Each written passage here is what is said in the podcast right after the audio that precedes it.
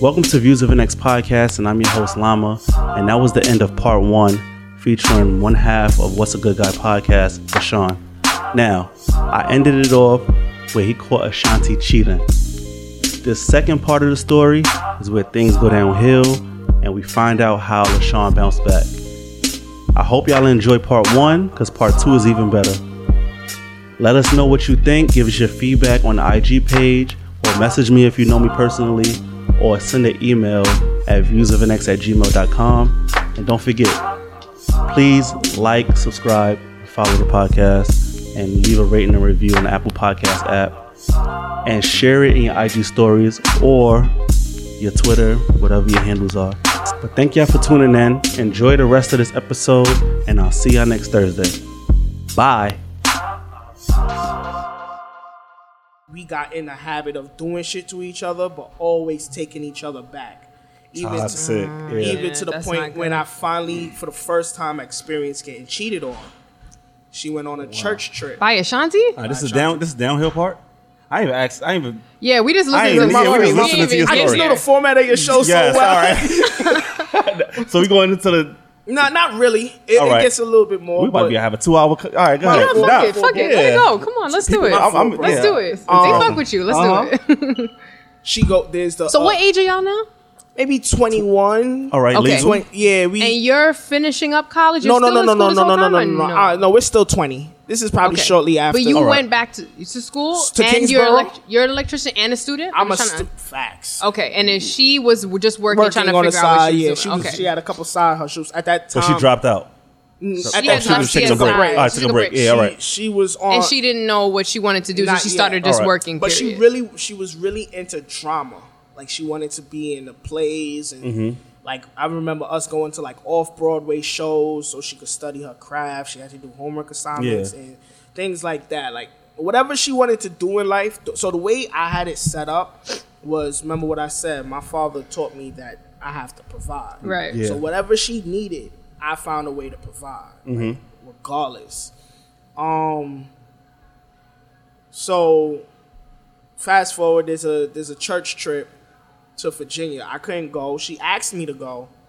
I couldn't go. Why couldn't you go? Because I was working. I wasn't losing money, bro. And at that time, it was crunch time for the Barclays Center. Like, Hove wanted to announce. Like, they were ready to go. I used to work for the Nets, so it was to the point where they were offering OT Saturdays and Sundays. So I stopped going to church for this bread. Mind you, I'm 20. I think I'm 20 now. Make it 27 an hour straight time, but now that's overtime.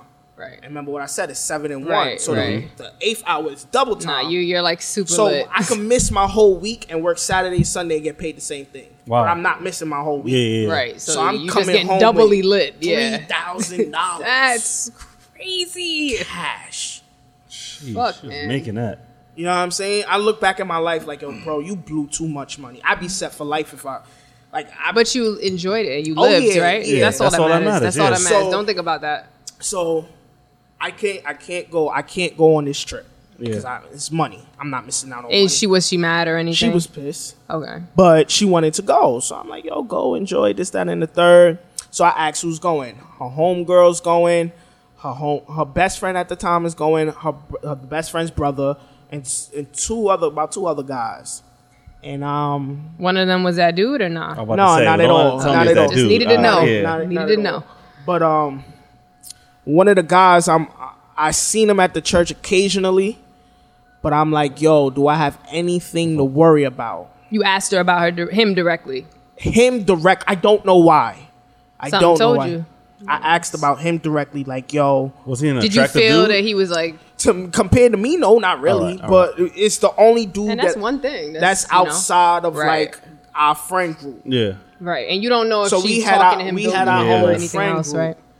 And the obvious happened. She cheated. And on the trip? On the church trip.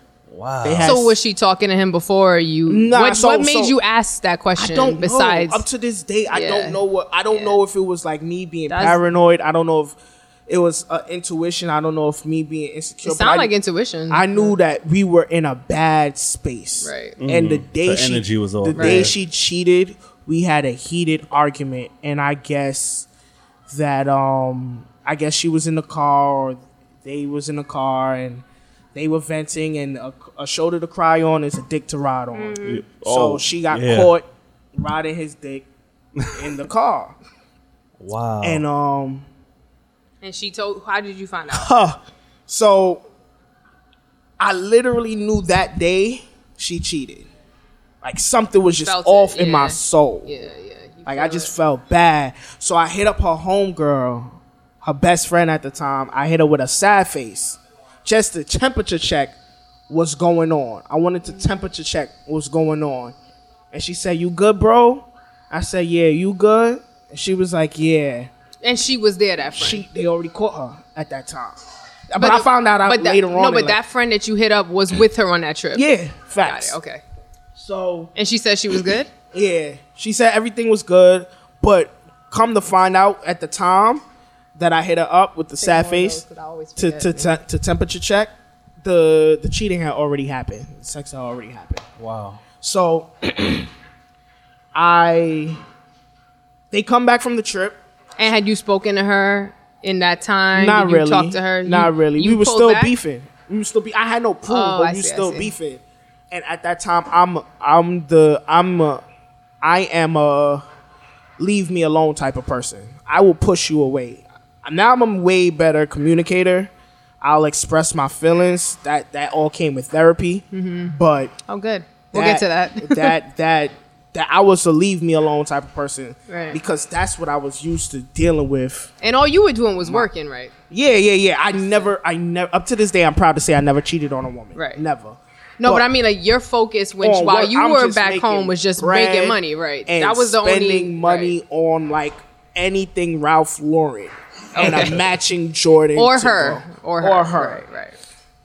Right. So. Okay, so she gets back from the trip. She gets back. She comes to my crib, and the vibe is off. Like, usually when she comes to my crib, she jumps on me, and we're going for hours. Yeah. Like, the most time we've ever had sex in a day was, like, 11 times in a day. We try to do it. And this is still migraine. What the fuck? Yeah, we tried to do a shooting mad blanks. We tried to do a sexathon every hour on the hour, and the furthest we got was 11 hours. 11 times? Yeah. So I went 7 when I was 21. So when she came to my crib, I'm thinking, she ain't seen me in a while. She's like, her energy's off, and she's not trying to touch you or nothing. Nah. At least she has a conscience. At this time, I have like a Dell computer, touchscreen computer. So she's on my computer, and she Google search, "I cheated on my boyfriend." Wow. She felt guilty. So she does that on your computer, and she gives me the computer because she couldn't find the words to tell me. So that's how I found out she cheated. Oh, she did that on purpose. Yes. Oh. But she just, I'm like, yo, what's wrong? Like, what's wrong? And she couldn't tell me, so she typed it out. Ooh. So this is how I feel the day that we did the episode with the stripper shit. Right. Like, so I'm just getting shocked. Yeah. What the hell? I literally kicked her out. That's my first time kicking a woman out. And you knew right away that it was that dude, and that you knew right away. I'm just asking, curious about your intuition. She asked me, when she said she cheated, I kind of like played it safe, like, oh, so you kissed him, like that's what it was. And she wrote on the computer. So she wrote on the computer, "I had sex with another man." So at that point in time is like the first time I ever felt like a heartbreak. Yeah. At that point, I never knew what... I never experienced the death. Okay, and just to be clear, y'all were beefing, but you're still together. You weren't separated. Yeah. Okay. This is next level. No. We like I said, we broke up, but we always came back to each other. Mm-hmm, mm-hmm. But even when you broke up with her, you hadn't actually slept with anybody else. No, not at all. Okay. Not at all. Shit, mine was gone. Right. But, So that happens, and I kick her out, and as she's walking away, I pull her back. And, like, we sat down on my bed, and I literally, like, we talked it out, like what happened, this, that, and the third. And a part of me felt guilty because I'm like, yo, if we wasn't arguing that whole time, that wouldn't have happened, and this, that, and the third. I'm super naive. Like, if that was my little brother, I'd have fucked him up. Right. Because it's like, yo, like, nah, you know what I'm saying? But I didn't have that. My friends wasn't there. And then I literally, like, maybe 2 days later, Ruben never lets me live this down. We went to King's Plaza, and I think he was looking for something for his shorty at the time. And I saw this nice, like, pink cut diamond ring. What? And I dropped the bag on the ring, and I'm like, yo, that's going to be our promise ring. Like, we're never going to do that to each other. So, literally, like, a week before, she just cheated on me. We had that conversation. You bought the ring before that? No, I bought the ring after. After that. Wow. So it's like, wait, what's your sign? I'm a Leo. All right. So, interesting. So, I don't know much about Leo. Me either. So I don't know. This means nothing, but I'm going to look it up after. Yeah. That was probably like the dumbest thing I ever did, or one of the few dumb things that I did. But I was like, but it taught you a lesson, though. Yeah, I always like I said, I always kept picking the blue pill. Yeah. So, question. So I'm sorry to interrupt here. Mm-hmm. You mentioned before that like you and your friends were kind of different from you. Yeah. So like through this whole relationship, who did you have to like confide? Yeah. So you were trying to really figure this whole thing out alone. Yeah, I was. I was too embarrassed. To right, tell right. No, I get it. Yeah. I get it. What about her? Do you know if she had somebody she was confiding everything in, or was she trying to figure it out with you? She had a whole. Well, about me, about relationships to with you, anything in general. Like, did she have somebody that she talked to about y'all? Okay. She had her, and she was able to talk to her mom about her relationship and shit like that. Do you know that? Yeah, at that point, no, because I knew at that point she didn't know that her daughter cheated. Oh, her mom knew she was having sex? Not even at that point. I don't think so. I think it was more oblivious. Like, they knew, but they didn't want to admit it. Right. But shit hit the fan when it got back to the church. How did it get back to the church? Well, they fucked on a church trip and got caught. They got caught by the church people? Yeah. No, by the youth in the church. No. So one friend told another friend, And at this point, in time... And everybody knew y'all were together. Mm-hmm. They saw the promise ring. Because I think it was a talent show, or this, that, and the third. So everybody saw the promise ring, but did not know that I knew about her cheating. So they were like, damn, LaShawn just bought her a ring, right? Yeah. But she just fucked another nigga. LaShawn doesn't know, but I did know. So I had a choice. So when shit hit the fan and the rumors were spreading... That's when everybody, her mom's a pastor, of course, and they had a whole youth meeting in the office, and everybody was mad at her, but they at this time, they didn't know that I knew. New York. This is back home now? This is back at the church. Yeah, they had a youth meeting, and her mom asked me to defend her. To what? Defend her. Defend her daughter. Because the whole church was mad. So I had to go in the church. And I had to go in that meeting and basically say, yo, listen, I forgave her. I need y'all to let it go. Mm-hmm. But they didn't know that I knew. So the whole time they defended me. Mm-hmm. Right? Like, yo, how could you do this to LaShawn? Right, LaShawn's such a great guy. Got a ring. Got the ring. Right. But you won't tell him till I go in there like, yo, guys. I actually do know, I know. Despite that, I gave her this ring. Wow, so everybody looked at me. And you did it. Yup. How did you feel about it? I didn't want to do it. I didn't want to do it. I was like, yo, like, your daughter played me. You want me to defend her for playing me? Like, what type of sense that? How did you feel at that point about the mother? You buying? No, I mean, like, you just bought this ring, and then her mom asked you that. Like, was that making you start to feel like you felt? Did you start to feel foolish at that point? No, I felt foolish. I felt foolish the morning after, because I would literally, like. The morning after what? You bought the ring? It got bad. My trust issues got so bad. Like, if she stepped on my shoes, I became... belligerent. Angry. Right. Vicious. Yeah. Like, vicious. And that's because you didn't really take the time to process what really happened. Yeah. That's exactly. Yo, that's so, a real... That's a whole thing. I learned about what forgiveness is. Yeah. Like, true forgiveness. Yeah. Now, how did you contribute to that part? Like, what you think made her cheat on you? I guess the fact that she, I didn't make time for her. She didn't feel wanted. She didn't feel loved. So she found that elsewhere. Got you. And the crazy thing is, her and I literally had like a conversation about that. maybe like 3 weeks ago. Yeah. Now? She, like, yeah. 3 weeks from now? 3 weeks ago, yeah. So you still wow. I still talk. Yeah, right. So she literally told me that those was like, those 3 minutes meant nothing, and she can't believe, like, because we joke around about who got hoes and this, that, and the third. I'm like, yo, I know you won because look what you did. You caught a body on a church trip. You know what I'm saying? She was like, yo, those 3 minutes mean nothing. So it's crazy that we could look back at that. Yeah, yeah, yeah. That's growth. That's growth. But the crazy thing about it, as toxic as we were, that didn't make me leave.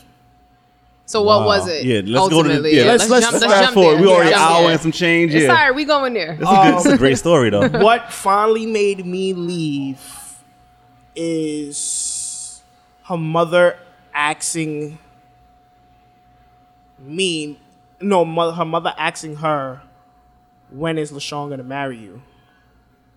How soon? How we're, like, so how, this how quick was that after this whole thing? Maybe 2 years after. Oh, okay. All right. Right, but at the same time, how were y'all though in those 5 years? How were we? So we were still toxic.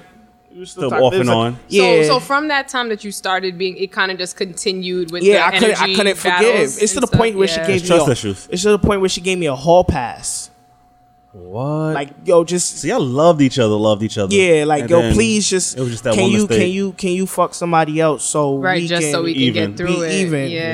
And like, that wouldn't have been enough for me, bro. Right. In the back of your mind, because it's like, to the really point. It's this. To the point where like.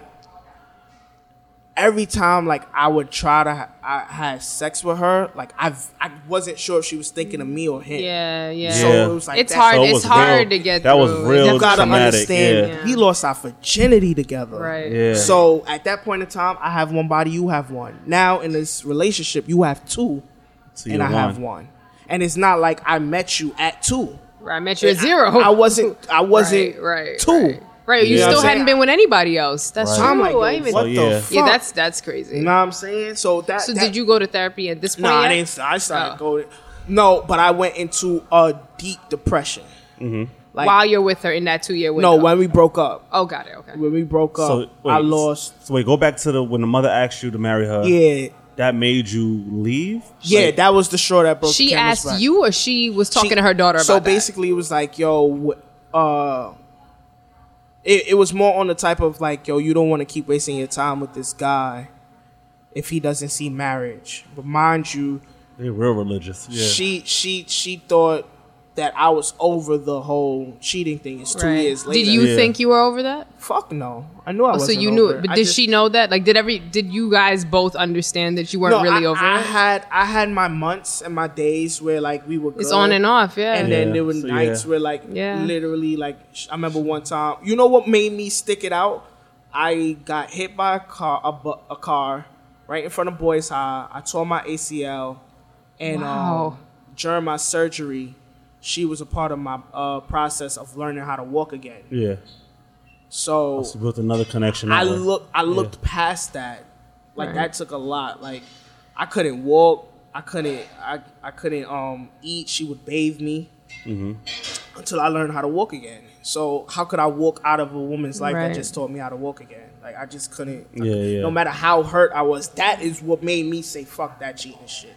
Yeah. But then it was like, yo, we're 22. You talking about marriage? Like, it's not like we started at 22 and we're now 27, 28. Right. We started at 17 so early, to 22. Like, marriage, like, I felt like AI with the practice speech. We talking about marriage? We ain't talking about dating and forgiveness. We talking about marriage. My head on the mic. Not the game.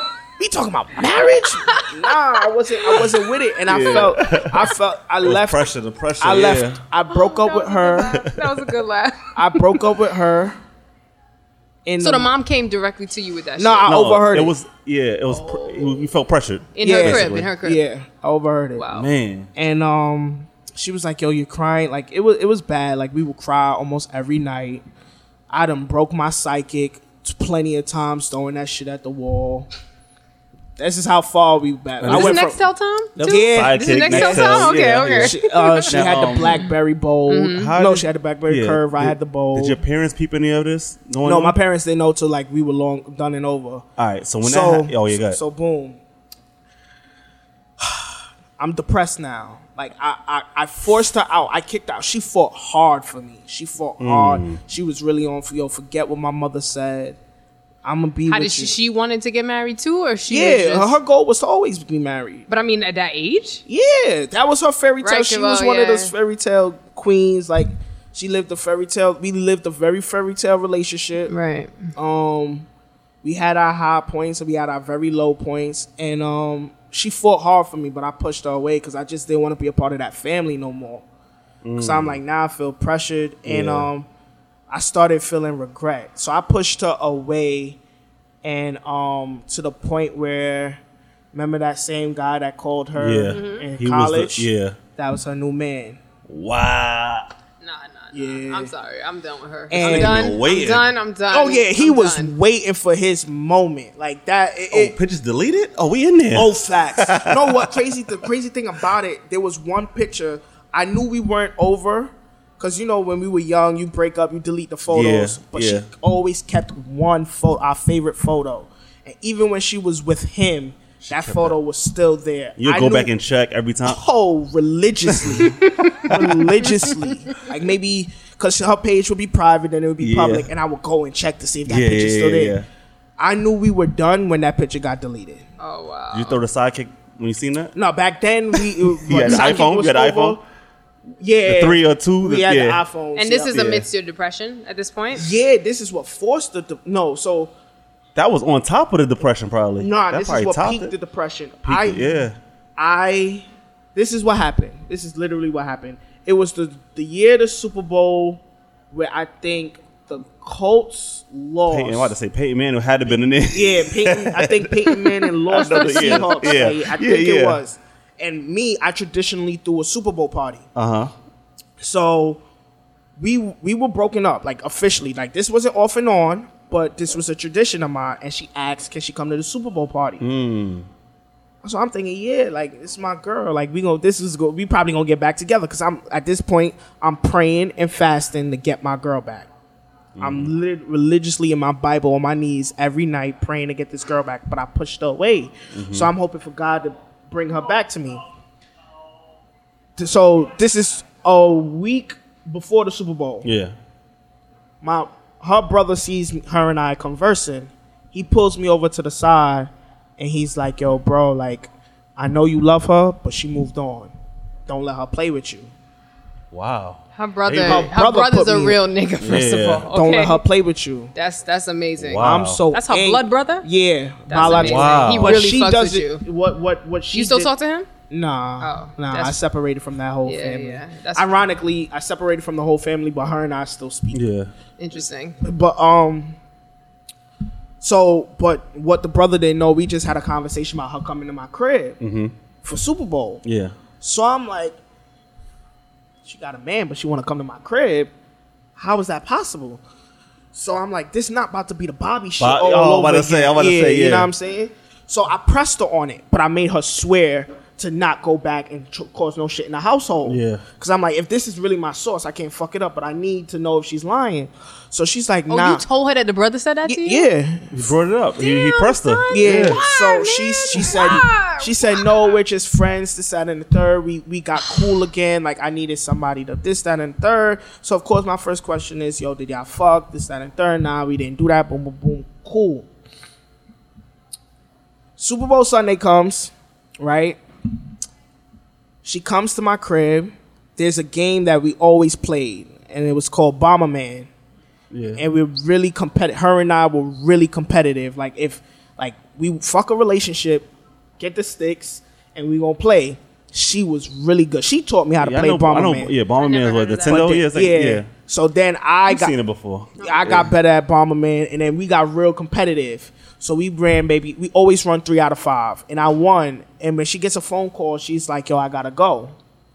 I'm like, all right. Super Bowl didn't even start yet. It didn't even start yet. But she's at my crib before everybody else. Yeah. So in the back of my mind, I'm like, yo, maybe she's too embarrassed to be around everybody. So she was like, I'm going to my aunt's crib. It's up the block. Cool. Yeah. We kissed. We didn't fuck. Yeah. But we kissed. And I felt the spark again. I'm like, I'm on cloud now. Peyton Manning is my favorite quarterback of all time. He got spanked that Super Bowl, and I did not care because I was happy. It's the Broncos, Peyton Manning probably. He lost to some Seahawks. I think this is the year he lost to the Saints.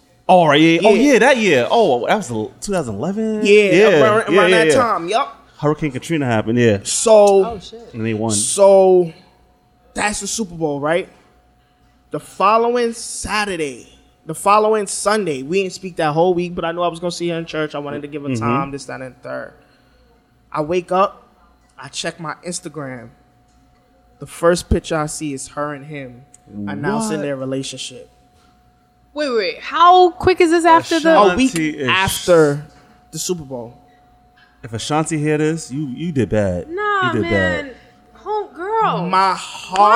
My heart was destroyed. Wait, I got a question. I got to interject here. Yeah. So what? You're looking at this situation. You said you had a thought about Bobby with this Bobby shit. Yeah. So my question is, after all this shit happened, right?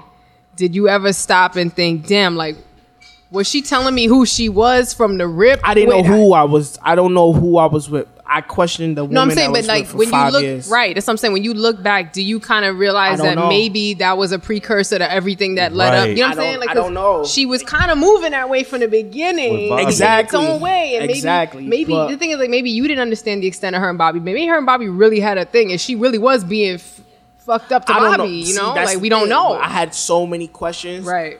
Did you ever find out? Did you talk to her? You never asked her? Yeah, we never... We gotta get Ashanti lit one day. Yeah, we need to know. The people need to know. I need to know.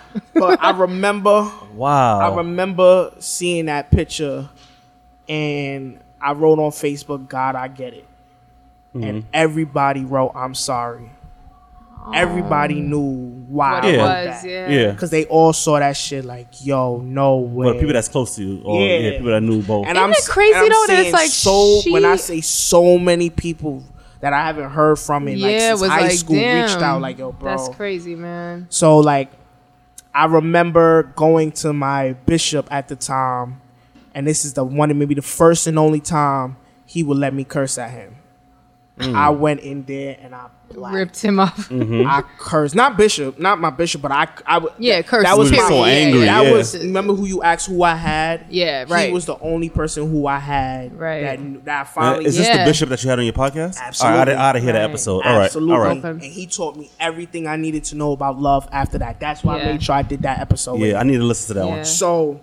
And I feel like you had so much pent up this whole relationship. And that's the part that's crazy. You never got a chance to get anything out anywhere. Helped me get everything. Did you just like pray at night, talk to yourself? That's really all I had in myself, because I was too ashamed to tell people what I was going through. Because it's like, yo, why would you keep going back? Right. And I'm the person who gives all the relationship advice, and here I am not taking it. Yeah. Where do you? I guess this is a weird question, but like, I feel like, you know. Everybody talks right now about, like, you know, coming from a two-parent household or all this shit, and it's like making it seem like, because I come from a quote-unquote two-parent household, and I know that there was toxicity even in what I grew up in, because they had their own shit that they came from, right? So just because you grow up in that doesn't mean you're going to just mimic that. But I did. Identically, right? I did. No, you thought that. But no, I definitely did, because they don't talk their problems out. Remember what I told you? Every time they had a problem, I pushed her away. I mean, for her, though, like, she saw parents loving, and then she still did toxic shit to somebody else. But so what I'm saying is... What I'm saying. I'm saying, like, looking back and, like, thinking about all that, like, how did that make you feel regarding, like, your upbringing, her upbringing, and still what happened after, like, you know, it's like being a part of church, all these things that you thought maybe would have protected you from the bullshit? That's with the whole thing, like, yo, them church girls aren't perfect. Right. They're human. Yeah, we're all human. That's really what it is, But, so I remember... Oh, man. I'm sad now. I'm an hour and a half in, and he just talked about this one relationship. It don't matter. This is a 2-hour episode. This is a 2-hour episode, y'all. I look back at it. She comes to church with him. You still going to the church? You still an assistant? Oh yeah, because that's my OG now. Like that's her father. No. The bishop of that church. Her father was the pastor. The father was the deacon. Deacon, the pastor. All right. I got you. But it's the same church though. Yeah. That's crazy. Like, it's to the point where I'm on the pulpit, sitting independent of the relationship. Now you're still there. I wanted to make an episode of this. I developed my own identity in the church. Like, I'm no longer Ashanti's boyfriend. I'm LaShawn, Bishop's adjutant. Right. Yeah. Like, people come to me to talk to Bishop or do this for Bishop and this, that, and the third. Because now everybody's involved in this relationship. So that's crazy. So now I'm on the pulpit like this. Bishop's preaching. I look over. I see them. You looked at Bishop. You had to look at Bishop. Bishop looks at me. Oh, he looked at you. All right. And he gives me a look like, don't react. He gives me like this look. And I feel like his sermon was designed for me. Oh, yeah, of course. To how to overcome. Yes. How are you feeling on this moment? Is your heart pounding? The whole service, I'm crying as if somebody died. Like the whole church, I'm crying. They can see you because I'm on the pulpit. I'm up there. The tears are dropping as you're sitting there. I'm talking about you. And what's she doing? Are you looking at her? No, I have so much tears in my eyes I can't see. Like I took my glasses off so I can't see them. I can hear Bishop preach. I can hear the message. Wow. But I took my glasses off because I no longer wanted to see them. Did you ask anybody? Like, was she just chilling? Was she sad? I didn't know. He was too hurt. Yeah, he was too hurt. So then, how's she gonna bring him to church, man? Damn. I'm sad. That's when it was time to finally move on, really move on. And you're like 23, 22? 22 going on 23. Okay. Yeah. And this is around the depression time yet? Yeah, or? I'm full in it now. Okay. I couldn't. It took me like 2 weeks to finish one plate. So I lost maybe 40 pounds. Shit. Were you heavier or something? Yeah, because we were eating out. So. Right. So I lost all that relationship weight, but I didn't lose it the healthiest way. Right. And at that time, Ruben was like heavy in the gym. So I started working out. That's where you see the decade.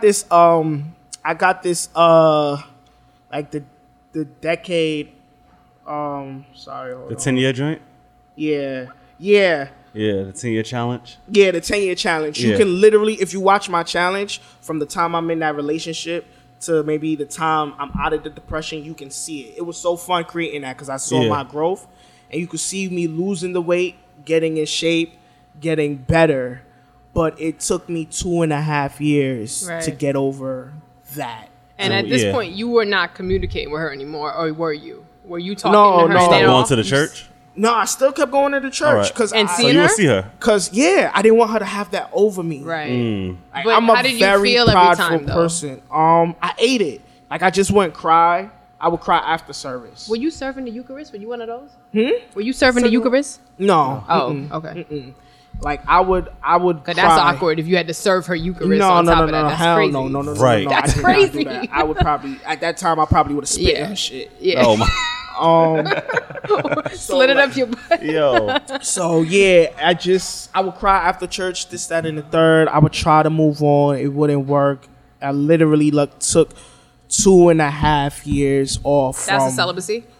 Pure celibacy. Okay. Wow. My first nut after that probably could have hit the ceiling and came back. So that was years later then. You had still not been with anybody. Until 25. Wow. Yeah, no. So 22, so maybe 24. I started dating again. Yeah, I started dating again. And no therapy, nothing. No therapy. Just Bishop. Remember on the podcast today, I said something about my mom told me don't go to therapy. Yeah. That is what that. Yeah. When I finally look at you like you crazy. When I finally spoke to my mom about it, she noticed I wouldn't eat, and I'm an eater. I'm especially my mother's cooking. Yeah. My mother. I'm not a picky eater. My mom will cook. And whatever she cooks, I'll eat. Her food would sit there for days. She would come. She would see me crying. My room is black. It don't matter how bright the sun was. That light couldn't get through my room. Wow. It was constantly dark. Wow. And you know what I'm saying? And then what made matters worse, in the time that we got when I was going through my depression, they got engaged. They who? Wow. Ashanti and the guy from high school. It's that should have been you. It just. I'm trying so hard not to get irritated. It just kept when I would get good. Wait. I feel. How good long again. Were they together? At this point, maybe 2 years. They're married now. Engaged, no. But you think the mother? So they're probably still engaged. You think the mother probably pressured that? Probably. I don't know. But I know if he knew anything about our relationship, he probably knew about the downfall. Yeah. Because this is nuts. So every time I got good, mentally good, I would get hit in the face. Right? Yeah. So I got hit in the face. Was social media a part of this? Would you say that social media had a negative impact on your relationship and afterwards? The crazy thing about it, I was still hiatuses. Yeah. I was still cool with the family. Right. And so you're still following the rest of the family type shit? So when her brother, the one that put me on, got engaged, he asked me to come to their engagement dinner. Wow. And I'm like, how many years passed? This is around the time I found out how many years after the breakup did he ask you that? Maybe a year and a half. Mm-hmm. Oh, okay. So that was like, I knew that I was going to get super fly that day. Facts. Super fly. Facts. At this point, as crazy, a lot of people know that I love Versace. Mm-hmm.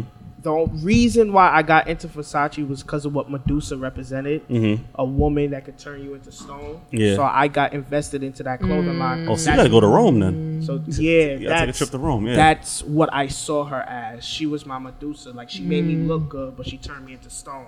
Mm. So that's why I wear Versace so much. It wasn't because it was a high-end brand. To this day, you still do that? Yeah. You wore it on the podcast. Yeah. So, you wore the robe on the podcast. Hey, I'm starting from zero. Yeah, you got to go. So now it's a fashion thing for me, but at that time, that's what it represented. Mm. So I bought my first Versace chain, and that chain I wore. And did you work your way through the depression in terms of the electrician stuff? Like, were you just putting yourself into work? And, no. Yeah, how did you? Because you were working now, but what were you doing with your life at that time? At that time, I graduated Kingsborough. Okay. I was dibbling dabbling on whether I wanted to take electrical work serious.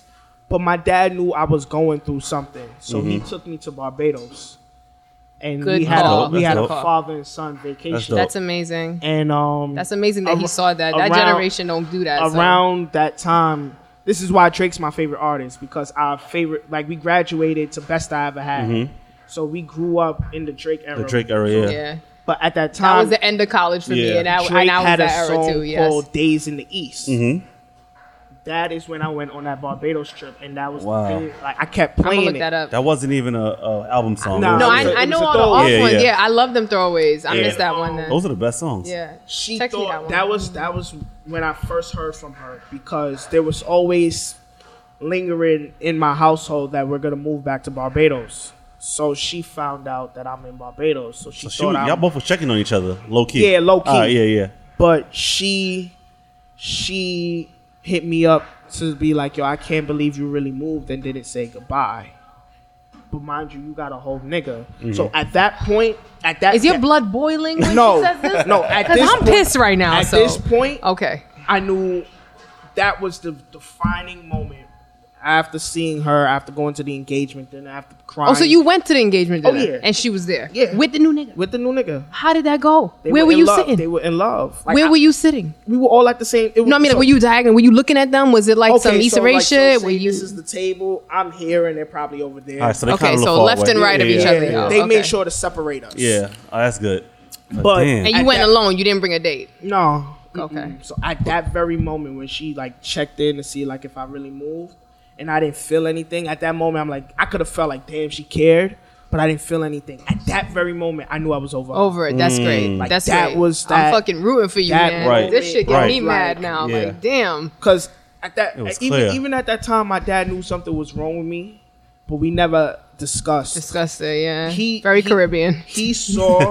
Very Caribbean. He picked me up from church because he used to drop me off to church. He loved the fact that I was in church. He loved it. He's a Joel Osteen guy. Yeah. So Sunday morning, Joel Osteen and Creflo Dollar. Yeah. So the fact that I was in church, at that time, I was thinking about preaching.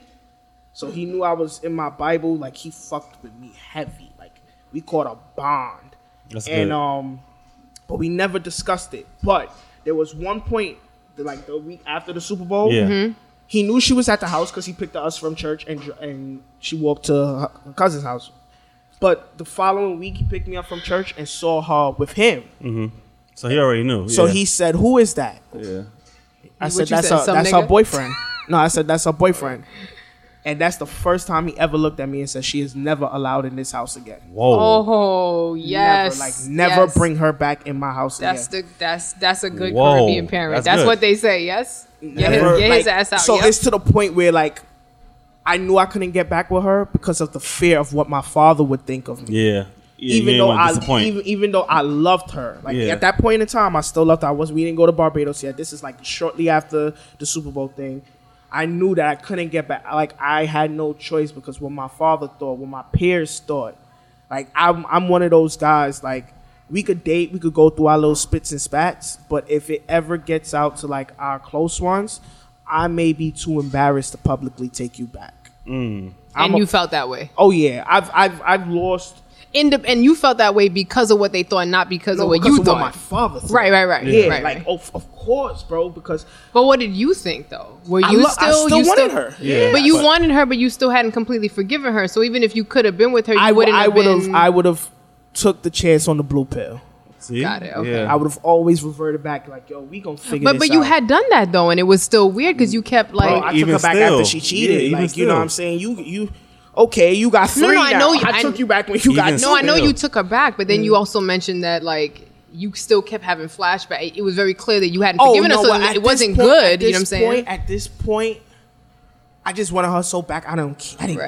It was, like, very toxic, mm-hmm. but that's what I thought love was. I thought love was fighting for who you want by any means necessary. Mm-hmm. But looking back at it. They say in them R&B songs. And the TV shows and the movies, the media. That's what they put to it. That taught me love. But a lot of them songs, you dig back into it, is either really sexual. That's why I was a horn dog. That's a question I have later. But we'll talk about that. You got 2 hours. Sorry. Or fight for what you love. Like, I would listen to Confessions over and over, like Superstar and How Do I Say? That's one of the podcast episodes, How Do I Say? Yeah. That episode stemmed from that. Wow. But I used the Usher song to talk about that indirectly. I'm going to listen to that. So What's a Good Guy is even better now.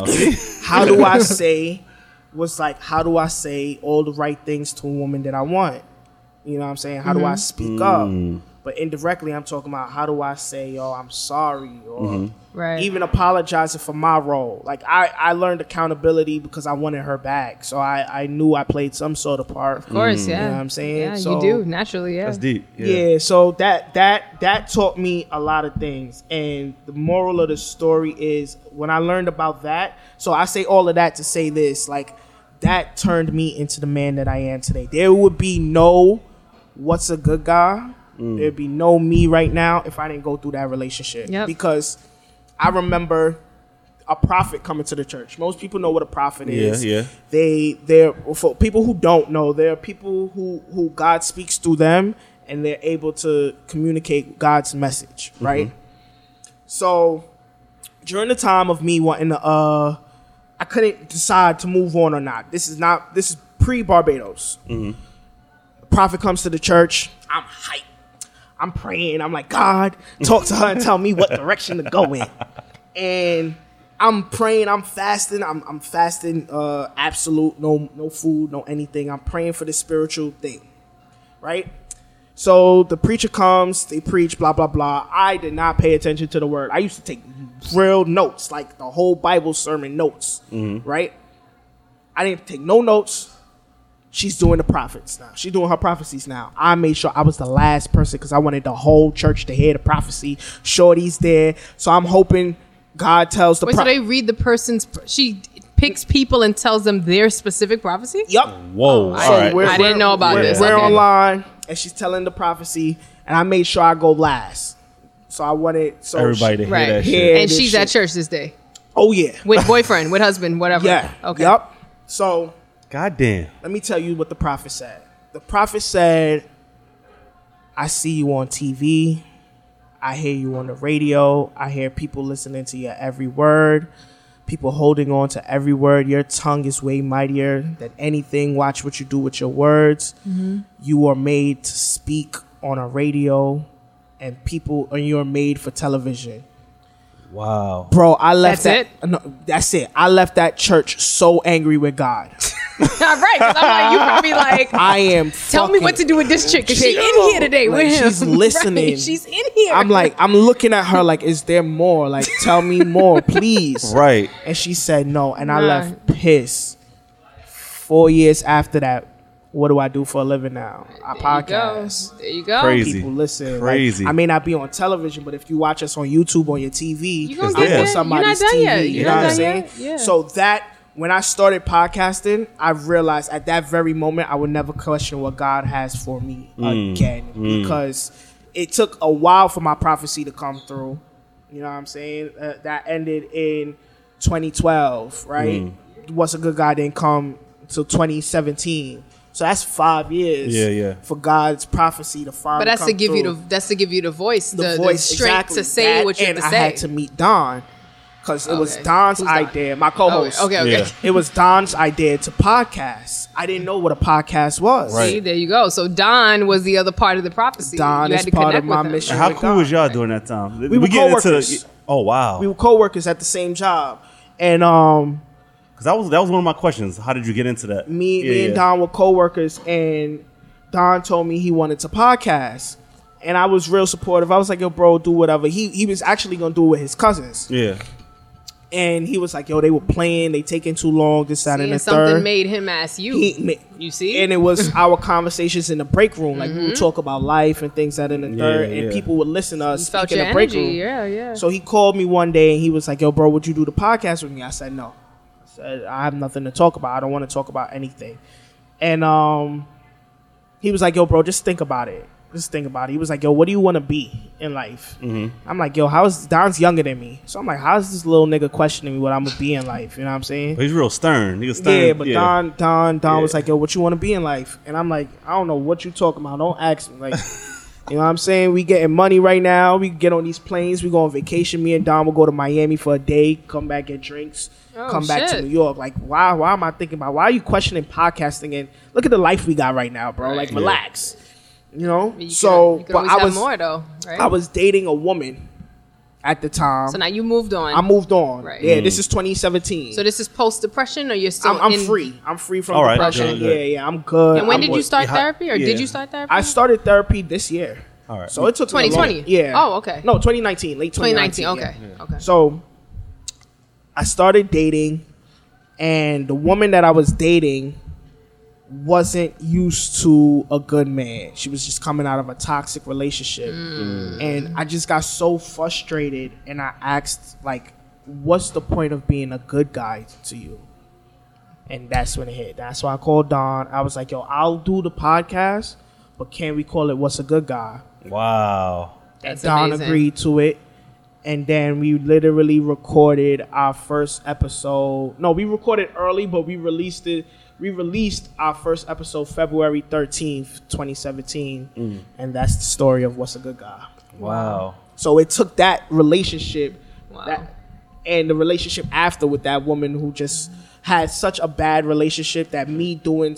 Didn't matter. She could never trust you, right? Wow. Right. That fueled... episode maybe 1 through 56. Wow. Dang. Wow. I'll go all the way back. How often is the episode? Every Monday morning. Every Monday. Okay. At first we was at Monday at 8 p.m. But then we realized, yo, competing with Mona Scott when Living Hip Hop is popping, it's hard. So we decided to move up and so have people start our morning. And what I like about the show, as we grow as men. So, it's just you two that do it? Okay. As we grew as men, so did the show. So you will hear the immaturity. Like, I listen back to some of the episodes and cringe, but then I listen to what we doing now, and it's like, that's worth it. Don't cringe, though. That's a part. That was a part of the whole thing. Document our whole growth. Like, Don started at 22. I started at 25. We're now, I'm 28. He's 25. Wow. So we're older men. At that point, Don would never be in a relationship. Now, Don is one of the most loving. He said he was an example of how he is today. And he's in a relationship now? Don is one of the most loving men I've ever seen. Like, and he was already like that? It was in there? You just... No, he said he was in it, but Don is the example of... And there's no shade to Don. I love him. But Don is the example of taking the red pill.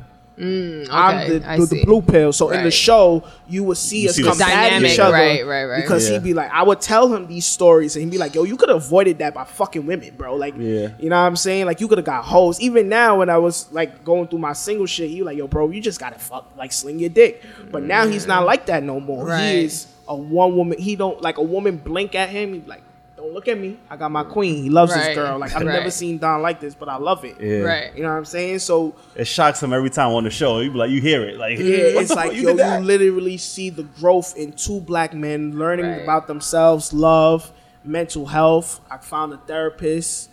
and now I'm able to speak freely. Yeah, we need the information though. Yeah, no problem. When you paint that picture, yeah. Yeah.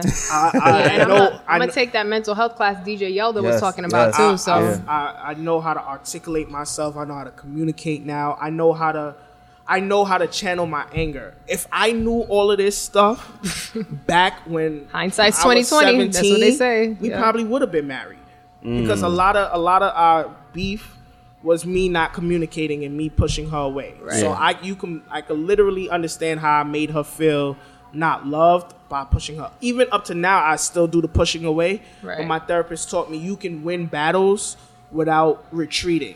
Mm-hmm. Right. But I say all of that to say this, like, if you ever look at a farmer, they have like a lot of animals, and one of the animals that they use are cows. And cow manure is what they use to fertilize their grass. So sometimes you got to get shit on to grow. Yeah. Absolutely. So I look at that now and say, or tell anybody who's ever got shitted on by somebody, use that cow manure or whatever shit they dumped on you to grow into a better person. Right, right. And you're going to grow. So I don't run from getting shit on. I don't run from getting hard times. I love what I've been through now. I can look back at it. And me and her are cool now. Like, what did it take? Like, how did that door open? But like, well, who opened the? Did she reach out to you? Did you reach out to her? How did that start? The same woman that helped inspired What's a Good Guy, Ashanti came back maybe the day before I asked the girl to be my girlfriend, and Ashanti asked me. We was at the same couple that had the engagement, her brother-in-law. Yeah. No, her brother. Right. And her sister. It was her sister-in-law's birthday. Okay. Wow. And they had a karaoke thing. And Ashanti texted me like, yo, can you come downstairs real quick? And so you got invited and you went? Yeah, I went. Yeah, because I was still cool. It was all love at this time. Right. All right. And she asked me, can we try this one more time? So I had an opportunity, even past the growth. I mean, I'm a way better man now. I'm no longer depressed. I'm in a great space in my life. What year is this? Or how long after you've broken up is this? 2016. Wow. So 2016. How long is like that after years. Y'all broke up? After we broke up in 2012. So 4 years. 4 years. Okay, got it. I had another opportunity to pick. So she's not engaged anymore at this point? No, this was before the engagement? They broke up. Mm-hmm. Oh, okay. They broke up. And what happened? Do you know? I didn't care. Okay. All right. I'm just curious. Like, was it the same shit? I wasn't invested. Yeah. But crazy enough, she asked me like, "Yo, would you want to do this again?" And that's the first time I not necessarily didn't pick the red pill, but I didn't pick the blue one. Good. Yeah. Like good. I didn't choose to get back with her. So what did you say to her when she asked you that? I didn't tell her no, but I just said like I'm in a different space. And I think she knew what was probably hurtful for her was the guy that I always was or what I wanted. What she wanted you to be. You are now, and now you don't want her. Yep. Exactly. So that's what happens. Yeah. I kind of feel bad. And one thing I learned about podcasting and sharing my experiences, we may tell the same stories, but I might have a different viewpoint from her. So I'm not here to shit on her, or talk down on her. But this is my side of the story. Right. Her side may be like, yo, LaShawn was real mean to me and he pushed me away. Why would I keep trying? I can understand that now. Right. But then I'm like, yo, like.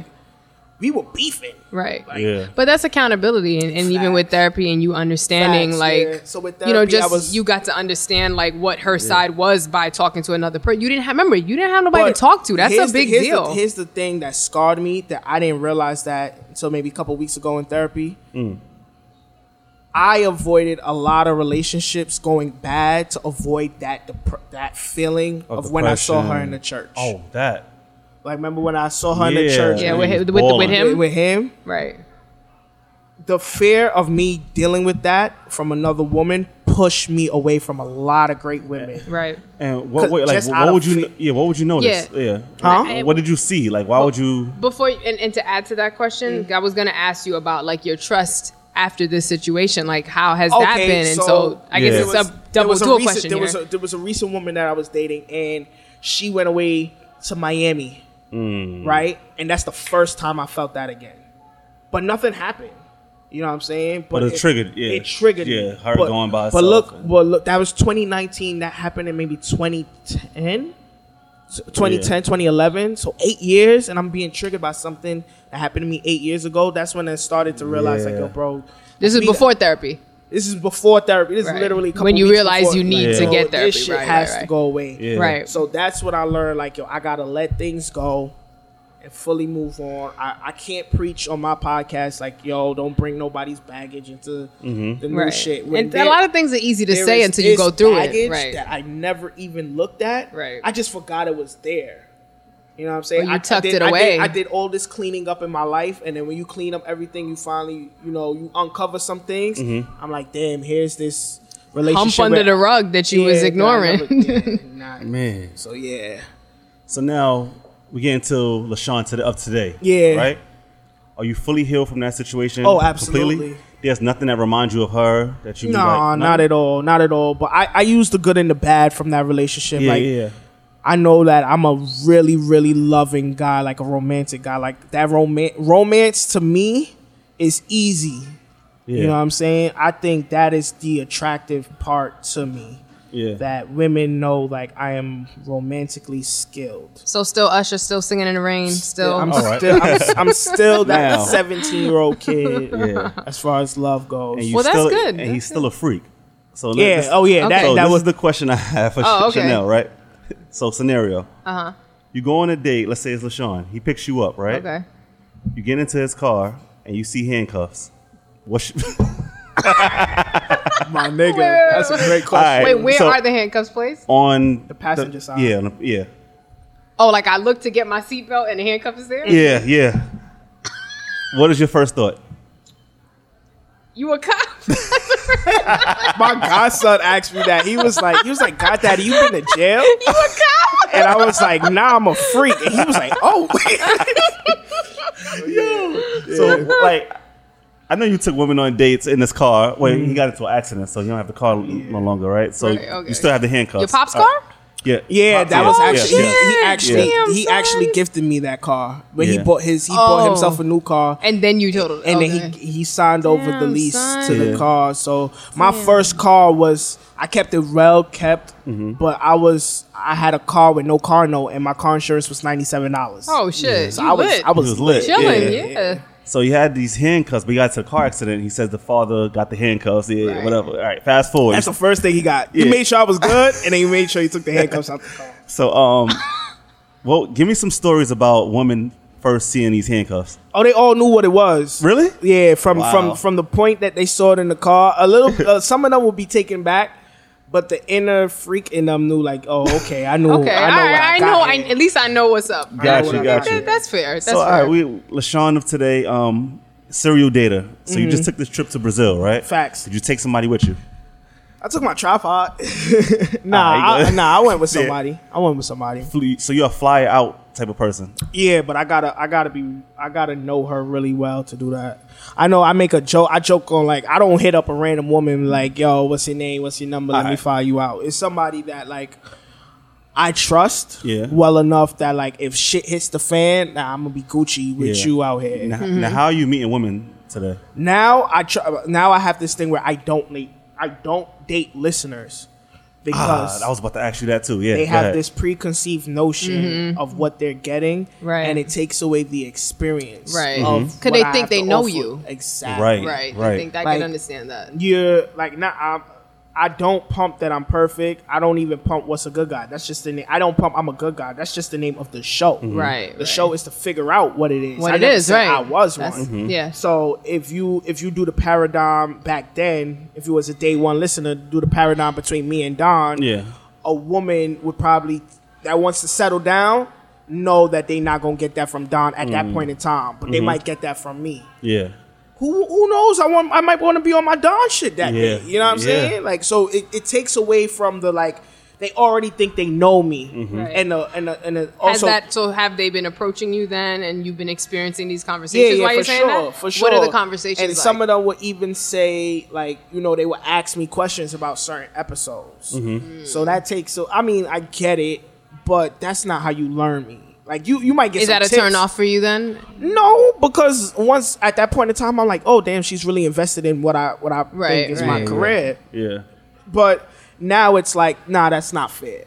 Like I want a fair chance of learning you. Right. You know, you don't got a podcast that I can listen to and study. Right. So let me date somebody who doesn't listen to me. Right. You know what I'm saying? I'm not one of those guys who need their significant other to support their craft career. Yeah. Just not, you don't have to support me, just be understanding. Right.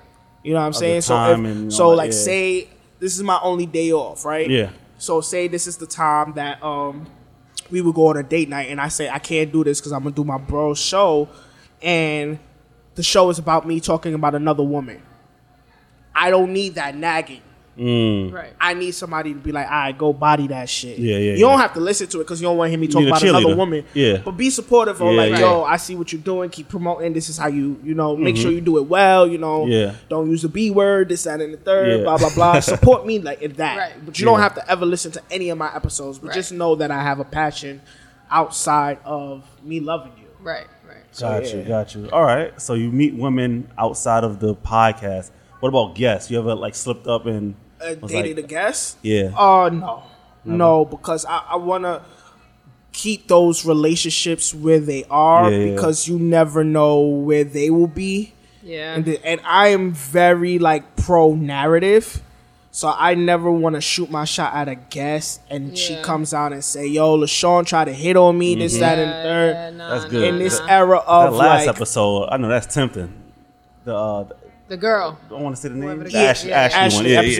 But she's the homie, though. I look at her as... But if I never knew her... Yeah. If I never knew her, you'd be like, yo, she's a beautiful woman. You could easily, like...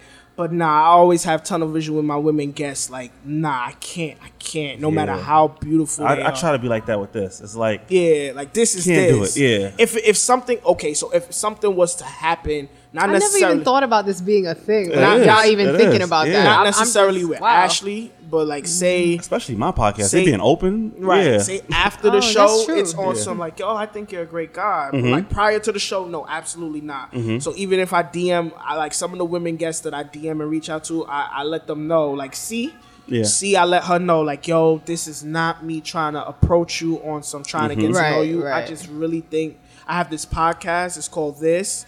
I see you talk about this, and I really want to learn more, and I think it could be a great podcast episode. So with all due respect, I'm not trying to shoot. I'm trying to, you know, I would appreciate that as... I do that off rip. Yeah. That's important, though, because I think as women, like...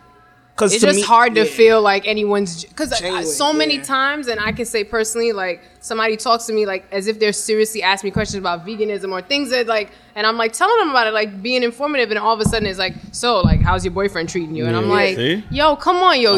Why you didn't say that 3 months ago? We would have... You know, like, it's like, don't act like you're genuine. Like, I'd rather you just tell me... Somebody being upfront like that, I'm sure, like, people are open to responding to that. So that's dope. That's dope. All right, man, this was an honor, bro. I want to be on that show. Wait, what is it about? I'm going to listen to it. We'll talk about it. When I saw your show come across the timeline, I'm like, oh, he got a hit. Yeah, you said that. Yeah. You said, this is gold. You struck gold. I was like, who don't got X? And I've been listening to that joint for a minute. I'm going to listen now. You know what's very important about starting a podcast? The title of it. Mm-hmm. Absolutely. The title of it will catch somebody way before. Right. Absolutely. I don't care who the host is. Yep. No, it's true. That's how I find things that I'm interested in. Yeah. Like, that's how you find your title for all the people who want to podcast or want to rebrand. The name of your show is what gravitates the people. Yeah, because What's a Good Guy is like a woman could have an opinion. It's opinionated. It's like you don't hear a lot of podcast episodes with a question. Yeah. Right. You know what I'm saying? True. So like you automatically got you automatically think you got an answer. Right. Yeah. So, and then view from an ex, it's like, yo, like, this is some storytelling shit. Right. Definitely. So, I didn't even need to know who he was, need to see him, ever meet him in life. He already caught me. It was a random follow. And I was like, dang, I like these dudes. He just randomly followed me. That's a fact. Wow. They were on their show? No, I listened to their show. Oh, okay. The name of the title just some of my guests... They promote their show all the time. So I seen it and I was like, let me listen to this. Especially Tasha. It was Tasha. Tasha. That's she right there. She was like, you gotta listen to the show. And I was like, I need podcasts because I drive a lot. Yeah, so they podcast. I like so listening good. To stuff. So but, Tasha's home team. Do you think you're ready for another relationship? Not yet. because I'm still now I understand that life is part of balance. I have to find a way to balance this craft, this passion with my full 9 to 5 and another woman. So I'm way busier than I ever been. And one of the women that I was really, really, really deeply invested with, she didn't feel comfortable with me being in the limelight.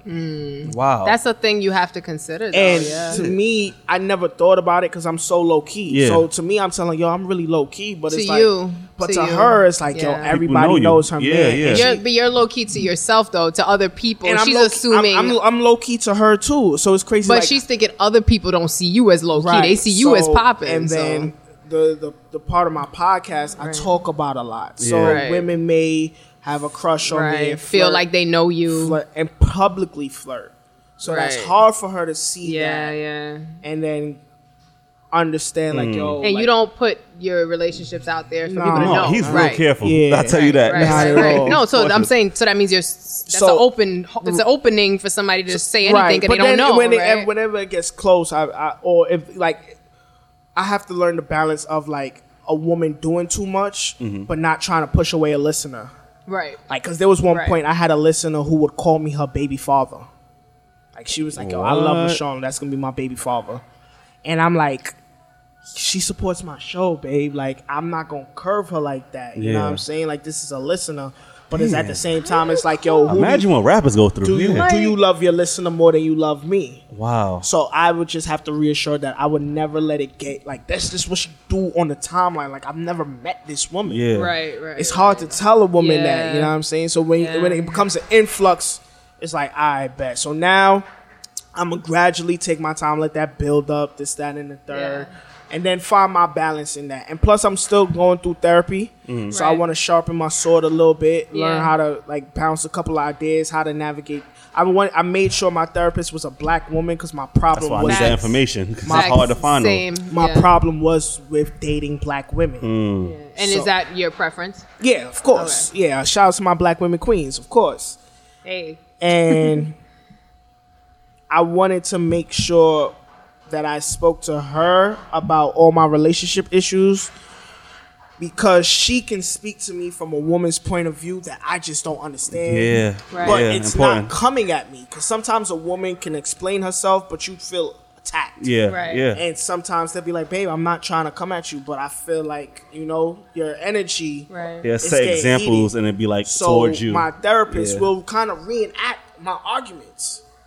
And she'll tell me in a way like, yo, LaShawn, I call her my spotter. She's like, you ever bench press and somebody spots you? Yeah. She helps me lift anything that's heavy. Right. She spots out my flaws. She helps me correct my flaws. She spots out everything. She spots out what I'm good at. Wow. She spots out my ambition. Is she older? Way older. And she's from Brooklyn, too. So we speak that same Caribbean? Yeah, I gotta get that information for that promo. She's from my hood though. All right. So like she knows my environment. She knows what I've been up. Right. She be from the same household dynamic. So she teaches me how to like deal to let go of that pain of like not feeling that comfort of family love. Wow. So my therapist is the greatest. She saved my life. Wow. Yeah. So you ever got into something and you had to call her or you just wait for the therapist? Oh yeah, for sure. She's open like that. How does that work? She's open like that. She doesn't ever count that as a session. Wow. So like if I need like if I call her right now like Amanda, I need you. She'd be like, all right, I'm gonna take a 15. Do you? Okay. Can I take a 15 or should I call you on lunch? Like she'll at work. Gotcha. So like interesting. She's gold. That's good. She gets it. Yeah. She gets it. Yeah, absolutely. Does she listen to the show? Absolutely. Oh, wow. She supports me fully. What? She's the one who told me to do the vision board. Yeah. She's the one. I still haven't done that. She's the one who told me.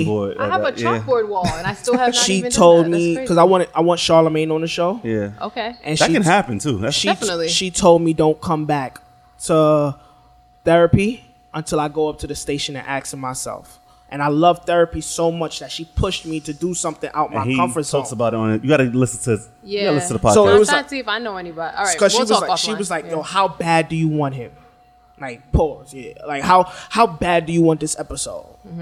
Because I had met him before and he saw the hoodie. Yeah. And that's why I said the title. He's pretty personable, too. The title of your podcast is important because he saw my hoodie and he said, what's a good guy? I said, yeah, what's a good guy? He was like, that's your clothing line? I said, nah, that's my podcast. He was Where you met him? Revolt did a Brooklyn Summit. Yeah, okay. Yeah, and I went to the Brooklyn Summit, and my man Skrills got me backstage, and we ran into each other, and he pointed out my hoodie. So ever since then, I asked him, can I do the podcast? Can he do the podcast? He gives me, he takes my phone. He puts his manager's email in my phone. He says, email my manager. I'll do your show. Yeah. We'll just set it up. Charlamagne. Yeah. So this did happen. Charlamagne does that. But here's the thing. I emailed the manager. I haven't heard anything back. So I told Amanda about this experience. She was like, so you won't just sit on your ass? Like, you won't wait for her to reply? Go get it. So I said, we'll talk offline. So she was like, go up to the station. I said, go up to the man's station. I won Drake tickets and I went up to the station. Just go up there. So I was like, go to the station because, you know, we all seen Charlamagne get pressed. Yeah. So I never want to run up on him and try to trigger those same anxieties of somebody running up on him. But I did do it. I went up there and I saw him, but I didn't get to like interact because he was late. Yeah, yeah. It was the night after they did Change for Change, the marathon. Oh, yes, he had to run in. So he had to run in. He was only on 2 hours of sleep. Mm-hmm. But I saw his man Wack, his bodyguard, and I gave him the podcast hoodie. I don't know if he ever received the hoodie. So I told Amanda, she was like, all right, so that ain't work. What else you gonna do? So I wrote a letter, and I gave it to my mans that knows one of his close business partners, and my mans gave him the letter. So I'm hoping to hear something back eventually. Was that? Like 2 weeks ago, three weeks ago. What's up offline? Yeah, so it's gonna happen. So she pushes me in ways that I love therapy so much that when she told me I can't come back until I do it, I was like, nah, damn, I gotta figure this out. I gotta figure this out. So she pushes me in ways. Out there on a mission. That's exactly. Like she gives me homework assignments. Yeah. And like I said, I'm a nerd, so I'm gonna do my homework assignments because I want to do therapy. Again. See, and there's no sneakers at the end of this. That's crazy. Look at him. Yeah, but there's goals though. Yeah. There's life changing goals. Yeah, that's good. So yeah. Now you big on speaking things into existence. Absolutely. All right. So the girlfriend of your future. Right. You want to speak into. So my life partner of your future, yes. She is home. She knows LaShawn. Mm-hmm.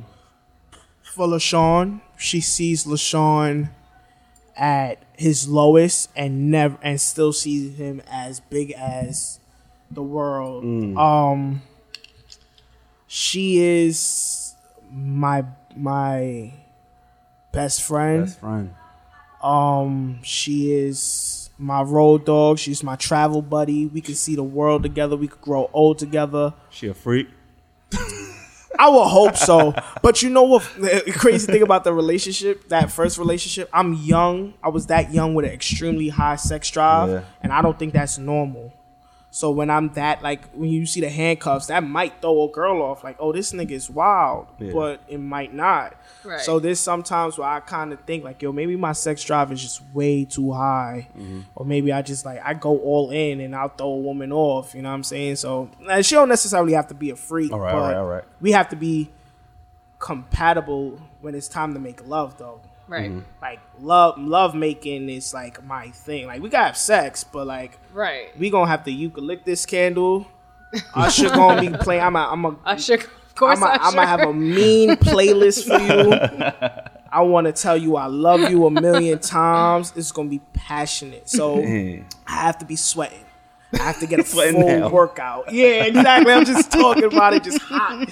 So it has to be that. And she has to be someone that pushes me too.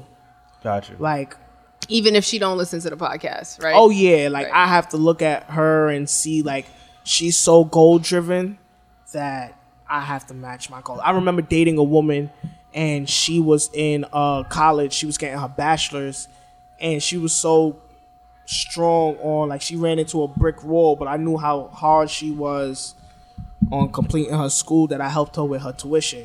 But it's to the point where it was like, damn, maybe I should go back to school. Mm-hmm. Oh, you didn't finish? I graduated Kingsborough, but I decided not to... that's a 2-year school. Yeah, right? I decided not to do the that's 4-year. That's fine. The 4-year with my dad. I'm still mad. I'm wasting money. Because it was like, at that point, I didn't want to walk in his steps. Right. All right. You're your own person, yeah. Right. Question to that point about friendship was that, did you have a basis in friendship with your girlfriend, that first girlfriend? Was that... What do you mean? Like, were y'all friends? The best friend. Look, what's Ashanti? Were you? Did you have Ashanti? Were you friends for real? Well, we only talked for a week and a half, and then right. So you never got to right. So that's what another thing that I learned. Do you look back? Right. Do you look back and say that was wrong in your relationship? We were doing two things at once. Right. Yeah. Matter of fact, we was doing way too many. We was trying to be friends. We was trying to learn each other. We was trying to be lovers. You was trying to it was too much. Yeah, it was a lot. And now that's a requirement of yours. Oh, for sure. Right. I want to take a solid time to build our friendship, and we could talk about anything. Yeah. So that's me speaking that into the future. Yeah. Yeah. All right. You already told us your lessons. Yeah. I always ask, what's your biggest lesson learned? You told us plenty. Yeah, sure. We learned a lot here today. Somebody going through a heartbreak or a breakup, what's some advice you would give them?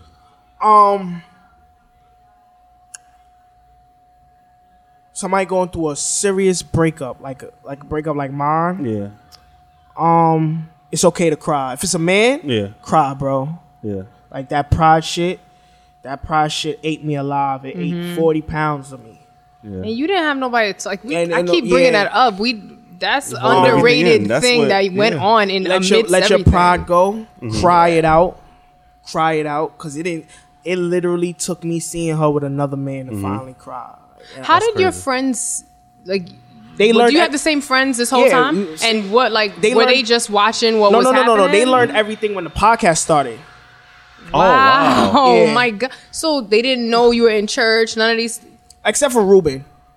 That's why me and Ruben will always. Do you feel that as a black man, you didn't feel comfortable or confident to tell them? Nah, you know why? Because those at that point in time, I know they would shit on you. So they wouldn't have. They would have just gave me another. They would have hooked me up with another woman. Yeah. Right, and I didn't need that. Right. Yeah, I didn't need that. I know. Right. They meant well, but they didn't know. I'm a type of person who I know what I need. Yeah. Right. So it's not like I'm never you can't sway me into a direction that I don't want to go in. Right. So their thing is always yo, bro, you lit. Yeah. Right. At this point, I'm really lit. Right. Really, really lit. Yeah.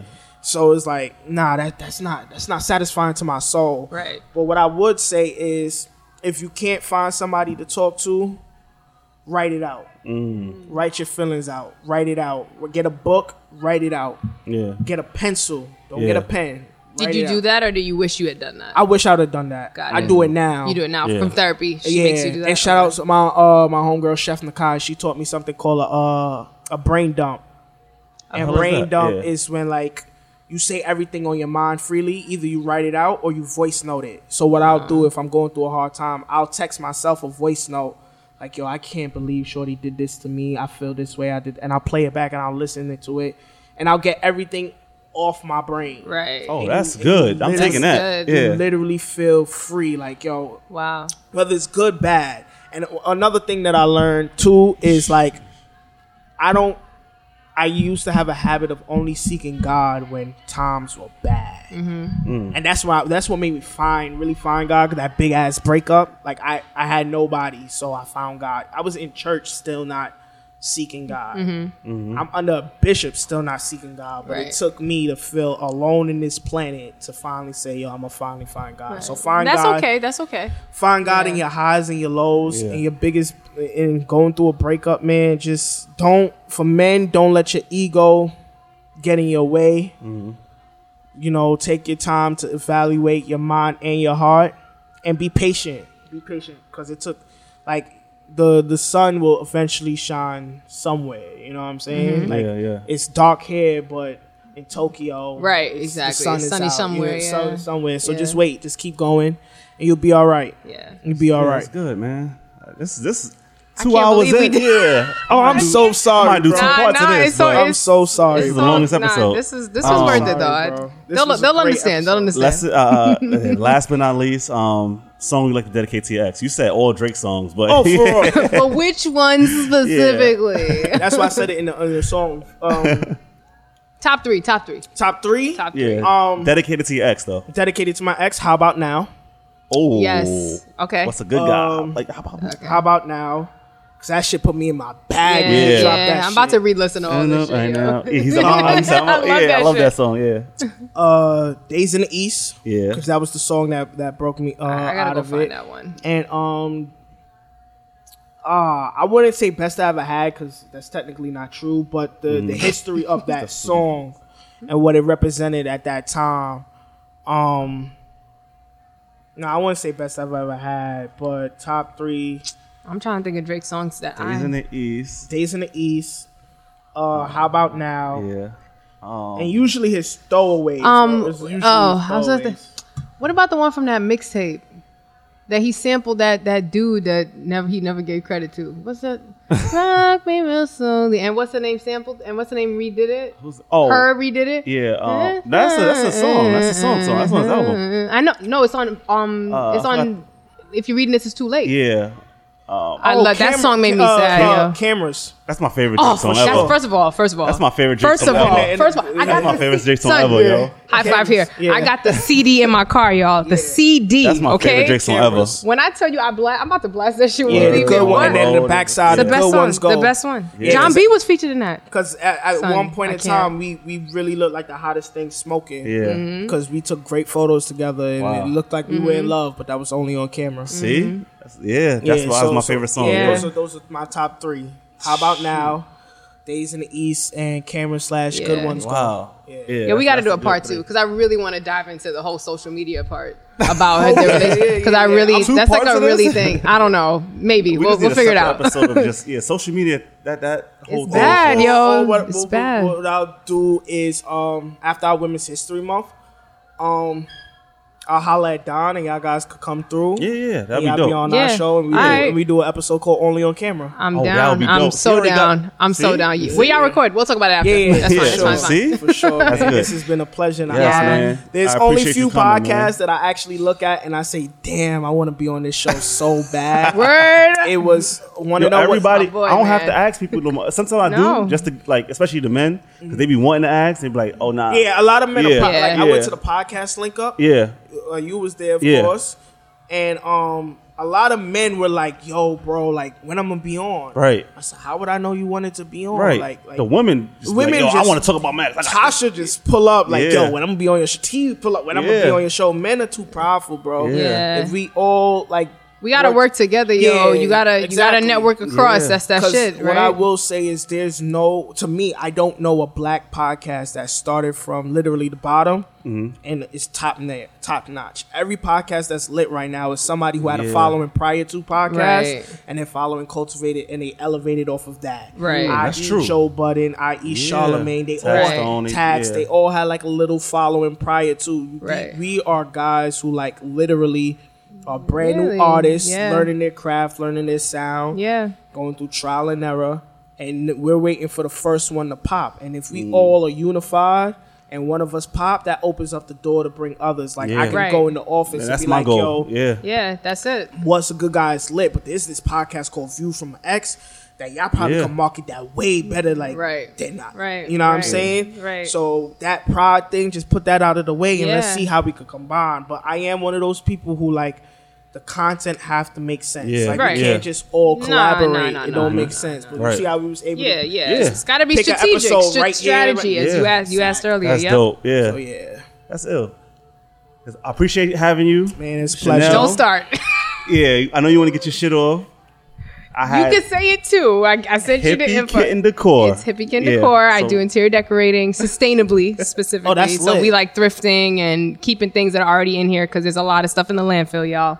And _vegan leather is my regular Instagram, but I'm on hiatus right now. I am checking DMs, but I'm not talking to nobody right now. So do your thing. You just gotta understand. Oh, hippie, HIPPY Kitten Decor. Yeah. Yes, I got it wrong. So she like blacked on me. I was like, what? It was one little message. Just, like, LaShawn, where can we find you? You can find me at Stay Focused LA on Instagram and Twitter. You can also follow What's a Good Guy on Instagram and Twitter. We air every Monday at 8 a.m. on SoundCloud, iTunes, YouTube, all your streaming platforms. And how many episodes are y'all in now? Right now, we're at 158 at this time of the recording. We're 3 years in. Please follow my brother as well, Don Peasley, DonPeecly. And if you're looking for a photographer, he has his photography page, Don the Camera Guy. Mm-hmm. It's spelled the same way, Don the Camera Guy. And I love that nigga forever because he's a part of my life forever. So yeah, that is my right hand man. Yeah, I appreciate having you. No, this is an honor and a pleasure. And it's gonna make my listeners happy because they it was like 2 or 3 of them that wanted you on here. And oh, for real? That's a pleasure, man. Thank you, guys. The great artsy. I can't get a name right now, but she was the one that really wrote a whole letter. Paragraph? Oh, man. That's a pleasure. Shout out to her. Hit me up. Son, we had 2.5 hours, yo. Y'all really fucking with us. Bro. No, don't apologize. Yeah. The story was great. Be out. I think I'm doing a whole Women's Month, so it's to be out in April. That's fine, bro. That's fine. Thank you for perfect. Coming. Pleasure, bro. Views of the Next. I still haven't found an ending. Thank you.